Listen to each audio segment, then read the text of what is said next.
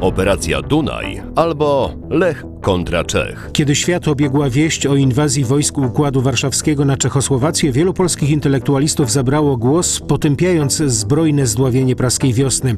Oczywiście łatwiej było to uczynić, przebywając na emigracji, niż w kraju objętym na powrót ścisłą cenzorską kontrolą, ale i tu pisano i występowano w obronie Czechów i Słowaków. Przebywając od 1963 roku poza Polską, Sławomir Mrożek 28 sierpnia opublikował na łamach francuskiego Le Monde list otwarty, w którym zaprotestował przeciwko agresji, przez co zresztą na wiele lat trafił na indeks autorów zakazanych w Polsce.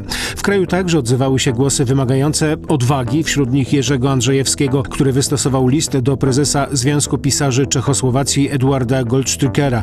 Wiąże się z tym wystąpieniem zresztą charakterystyczna dla tego czasu historia. Otóż Andrzejewski przez kilka dni po opublikowaniu swego listu nie wychodził z domu, bojąc się pobicia przez nieustalonych sprawców, jak to wówczas określała milicja, której zgłaszano takie przypadki. A że groźba była realna, przekonał się niewiele wcześniej Stefan Kisielewski.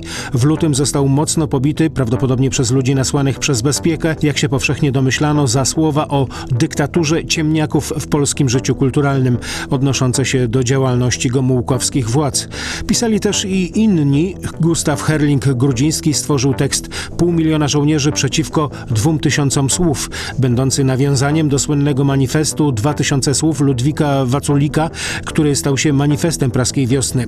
Temat ten podejmował także w wierszach czytanych w wolnej Europie Marian Hemar. W jednym z nich autor pisał tak. Wyprowadzili żołnierzy na to czeskie psie pole z nowym hasłem za waszą i za naszą niewolę. Jak ocenia dr Stanisław Ligarski, polscy twórcy, pomimo wcześniejszych wydarzeń, takich jak protest w sprawie zdjęcia dziadów, oskarżenia Gomułki pod adresem Pawła Jasienicy, czy wspomnianego pobicia Kisielewskiego, zrobili to, na co realia im pozwalały. Zbiorowy protest był niemożliwy, więc musiały wystarczyć pojedyncze głosy publikowane we francuskiej prasie czy paryskiej kulturze Jerzego Giedroycia.